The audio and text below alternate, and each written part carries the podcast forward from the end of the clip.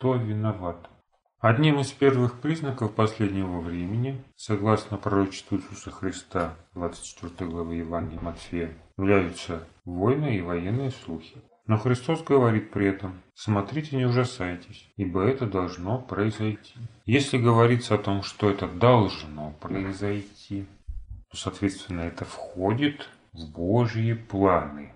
Сегодня люди, которые задаются вопросом, кто виноват, делают это неспроста. Почему? Звучит этот вопрос. Во-первых, потому что они сами страдают от того, что происходит. И ища виновных, они хотят остановить происходящее. Как можно остановить военные действия? Только надавив на того, от кого это зависит. Но если Христос говорит, что этому должно случиться, могут ли люди это остановить? В таком случае нужно ли искать виноватых? Если в этом Божий план, тогда за этим стоит Бог. Но что мы можем узнать о причинах этих войн, если будем исследовать данный текст. В седьмом тексте мы прочитали «Ибо восстанет народ на народ и царство на царство». В данном случае мы видим ответ «Почему нам в будущем предстоит слышать о войнах и военных слухах?» Потому что восстанет народ на народ и царство на царство. И можно подумать, что данное выражение повторяет или усиливает изложенную мысль. Но если мы станем читать эти слова на языке оригинала, то увидим, что народ – это не синоним царства. Это греческое слово «этнос» или «эснос», которое означает племя, нация, народность. Другими словами, в данном случае речь идет о межнациональных войнах, о войнах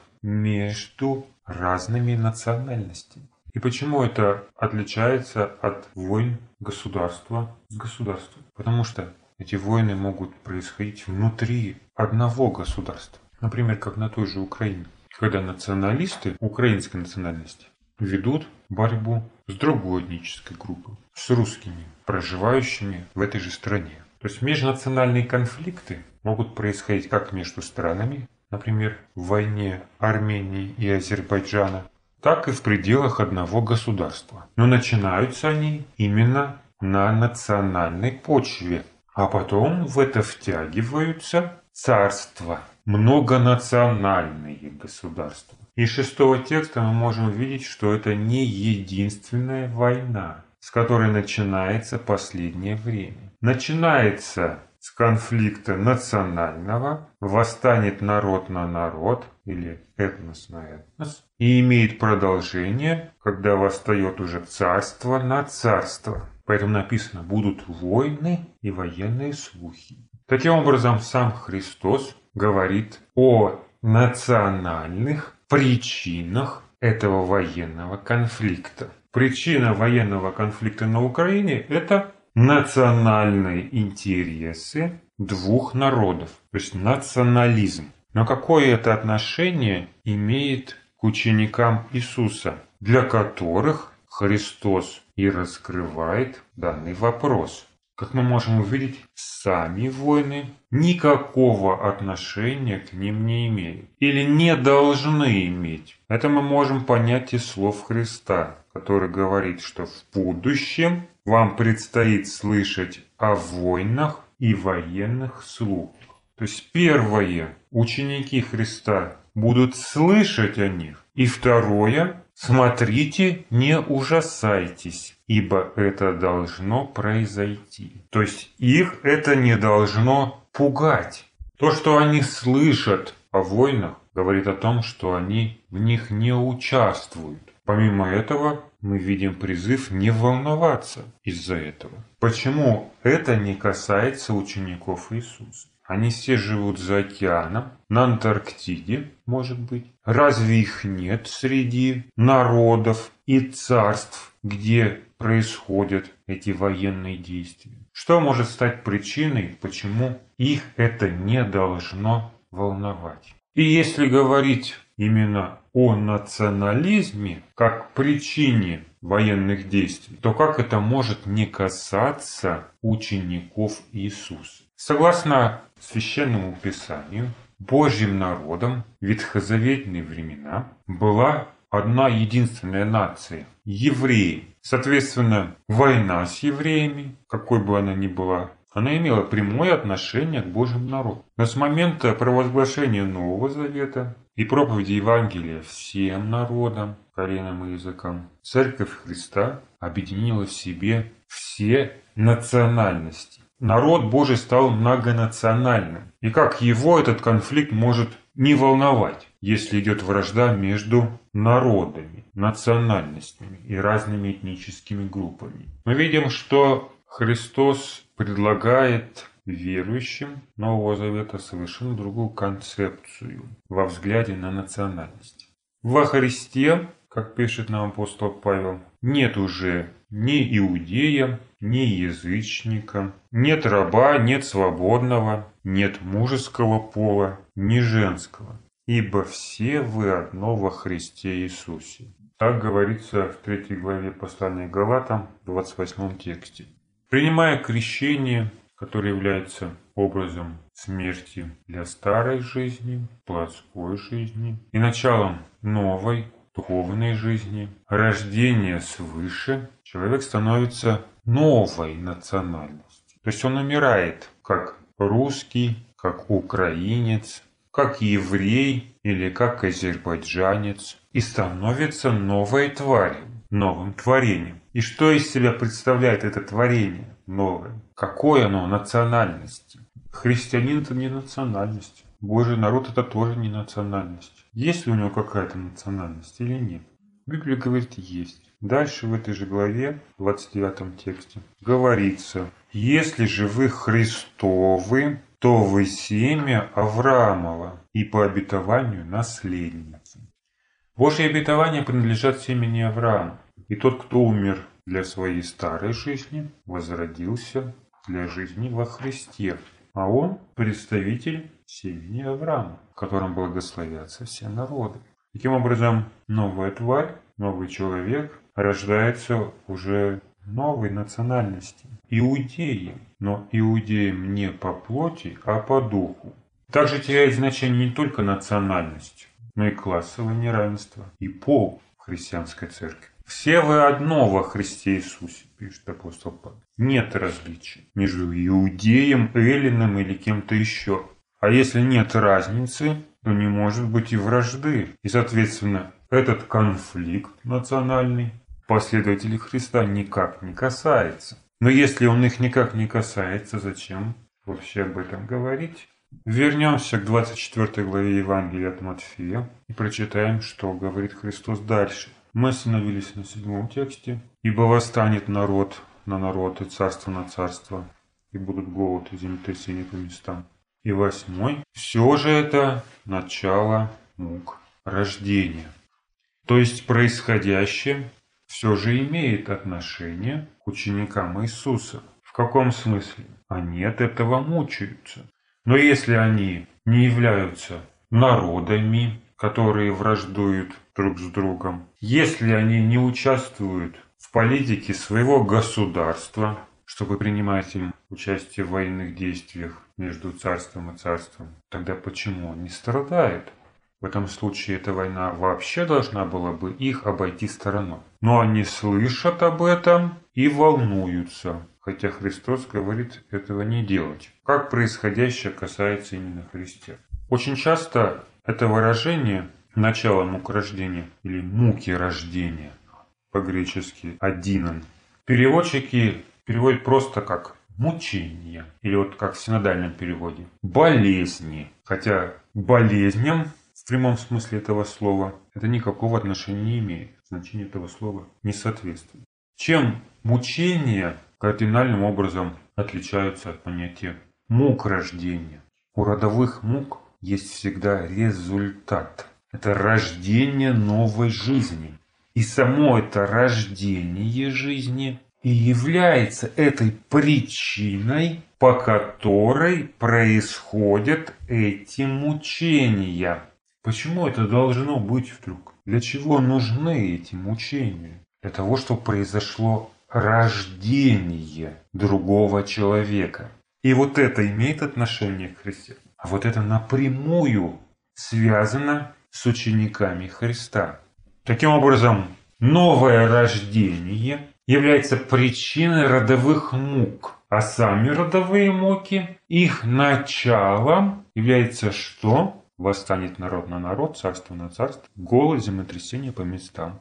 То есть и сами эти национальные конфликты – это есть начало рождения. Это мучения, которые сопровождают это рождение. Следовательно, причиной национальных конфликтов является что? Национализм, но виноват в этом кто?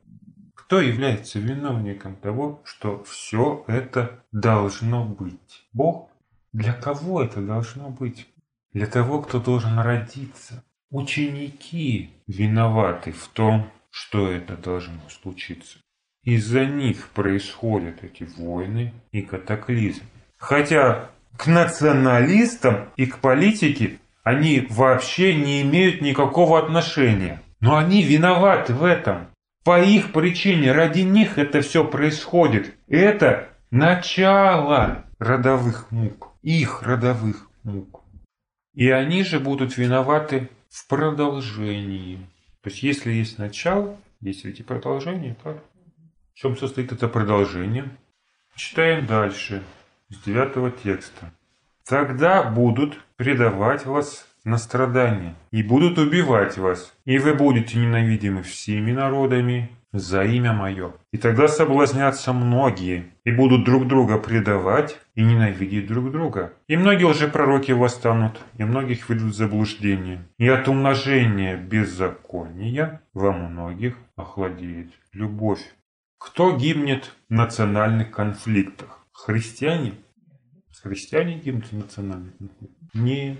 Христиане не гибнут. Они слышат о них.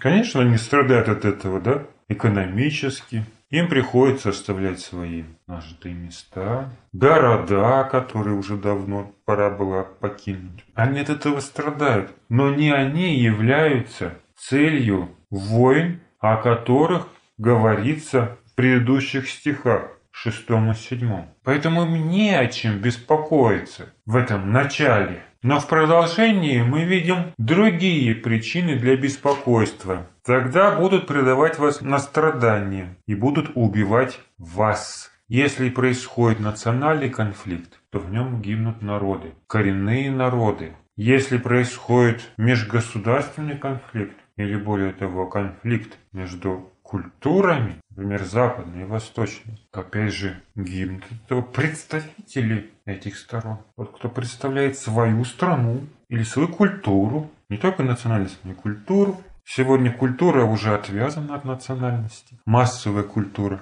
она не имеет национальности. Культура потребления не имеет национальности. Это западная культура. И тот, кто стремится в ЕС, да, он гибнет за ЕС. Но это нормально, да, когда идет война. Но продолжение мы видим, что страдают именно христиане. Именно они являются целью этих убийств. О чем это будет говорить?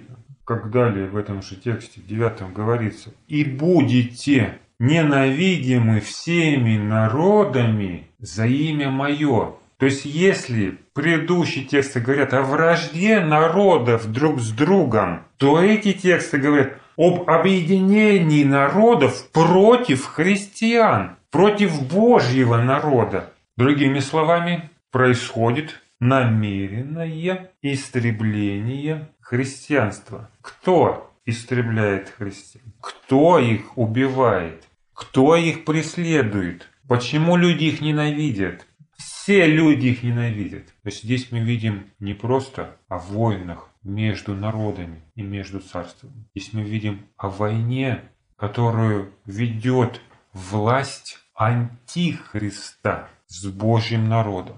Против христиан Антихрист восстает в это время. И в этом продолжение этой истории мучений или родовых мук. Все против учеников Иисуса, все против христиан. В мир приходит власть Антихриста, которая объединяет все народы. И что самое интересное, эта власть Антихриста и выдает себя за христиан. Почему она ненавидит Божий народ и его истребляет? Почему? Что он сделал-то?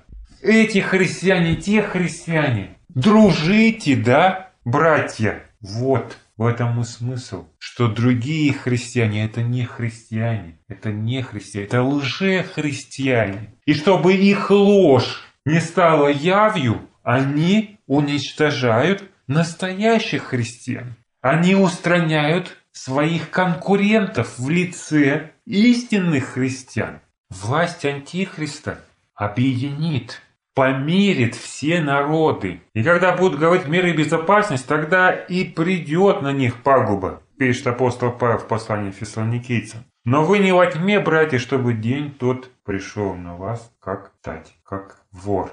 В своих попытках восстановить мир на земле власть Антихриста будет бороться со всеми, кто отстаивает правду Божию. А если правда, значит это вражда между семенем жены и семенем змея, которая не прекратится до пришествия Христа. И люди, уставшие от этих войн, все люди, все народы будут ненавидеть христиан, настоящих христиан, за их принципиальную и непримиримую позицию в вопросе поклонения Богу. Ведь им нужно не Богу угодить, им нужно жизнь на земле наладить, в конце концов-то. Все будут ненавидеть тех, кто будет отстаивать Божьи принципы. Они будут как кость поперек горла в этой новой мировой системе. И поэтому будут целенаправленно уничтожаться. Целенаправленно будет вестись война именно против христиан. Не против царства, не против народов, наций, языков, а именно против настоящих христиан, когда к власти придет Антихрист. И дальше читаем. И тогда соблазнятся многие. И будут друг друга предавать. И ненавидеть друг друга. И многие уже пророки восстанут. И многих ведут в заблуждение. И от умножения беззакония во многих охладеет любовь. Итак, мы видим картину, которая уже имеет прямое отношение к ученикам Иисуса, для которых Христос и говорит эту проповедь.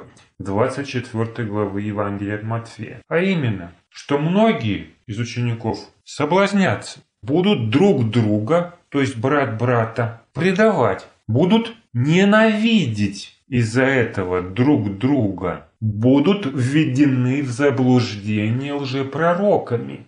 И во многих опять же во многих, охладеет любовь. И здесь мы тоже можем задать вопрос, а кто виноват? Понятно, что в общем во всем, что происходит, виноваты ученики. Для них же это делается. Ради них или из-за них. Это их муки рождения. Этому должно быть, как говорит Христос. Они должны пройти через эти страдания, чтобы переродиться в другой образ. Но в процессе этого пути видим, что многие, многие и еще раз многие, три раза многие, не выдерживают происходящего. Не выдерживают просто происходящего. Они соблазняются, предают, ненавидят, вводятся в заблуждение. У них охладевает любовь. То есть последнее говорит о том, что они не становятся предателями и даже в заблуждение не впадают, но просто не любят, просто перестают любить. И кто виноват? Мы видим, что причиной того, что люди теряют любовь, а также причиной предательства, ненависти и соблазнов является что? Вот эти обстоятельства, в которых оказались христиане. 12 текст говорит, что любовь люди потеряли по причине умножения беззакония.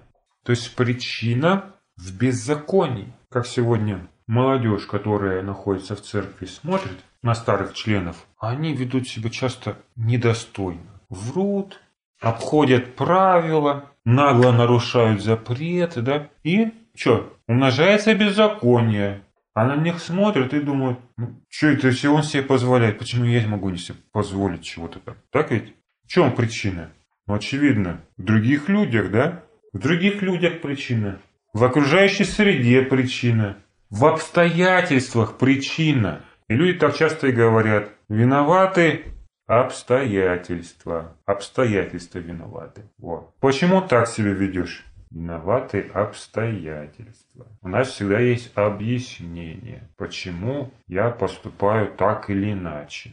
Но тогда приведите мне хоть одно место из Библии, где Бог будет судить обстоятельства, если они виноваты. Кого будет судить Бог? Обстоятельства, которые должны быть, или людей, попавших в эти обстоятельства. Причина в обстоятельствах. Вот что все это происходит с людьми. Но виноваты не обстоятельства. Виноваты люди, которые делают свой выбор, неправильный выбор в создавшейся среде.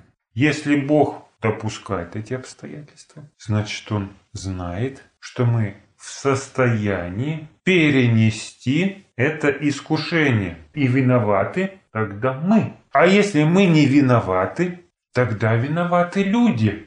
Вот уже, пророки, которые нас соблазнили, братья, которые нас предали, друзья, которые вас ненавидели. Они виноваты тогда. И в конце концов, получается, что виноват тогда сам Бог, который эти обстоятельства для нас создал. И если виноват Бог, а мы ничего сделать здесь не можем, Он дал, мы просто пали жертвой этих обстоятельств. За какие требования? Какие к нам требования тогда? Чего ждать от нас? Мы просто можем тогда принять Его благодать и все. Но об этом говорит Христос. Дальше как написано, 13 текст. «Претерпевший же до конца, тот будет спасен». То есть не те, кто соблазнился, не те, кто предал, не те, кто возненавидел, не те, кто был введен в заблуждение лжепророками в это вот трудное время, и не те, кто просто потерял любовь. Никто из них не спасется, а только тот, кто претерпел до конца. Претерпевший противопоставляется всем предыдущим примерам, которые приводит Иисус в этой проповеди. И если претерпевший будет спасен, то тогда кто виноват в том, что потерял любовь и погиб? Сегодня христиан еще не преследуют. Никто их не убивает, не ненавидит всем миром, но уже сейчас между верующими и даже между братьями одной церкви возникает вражда, ненависть по причине национальных конфликтов. То есть еще до этого не дошло, а люди уже потеряли любовь. Эта война вообще не должна была их коснуться. А из-за нее они потеряли вечную жизнь.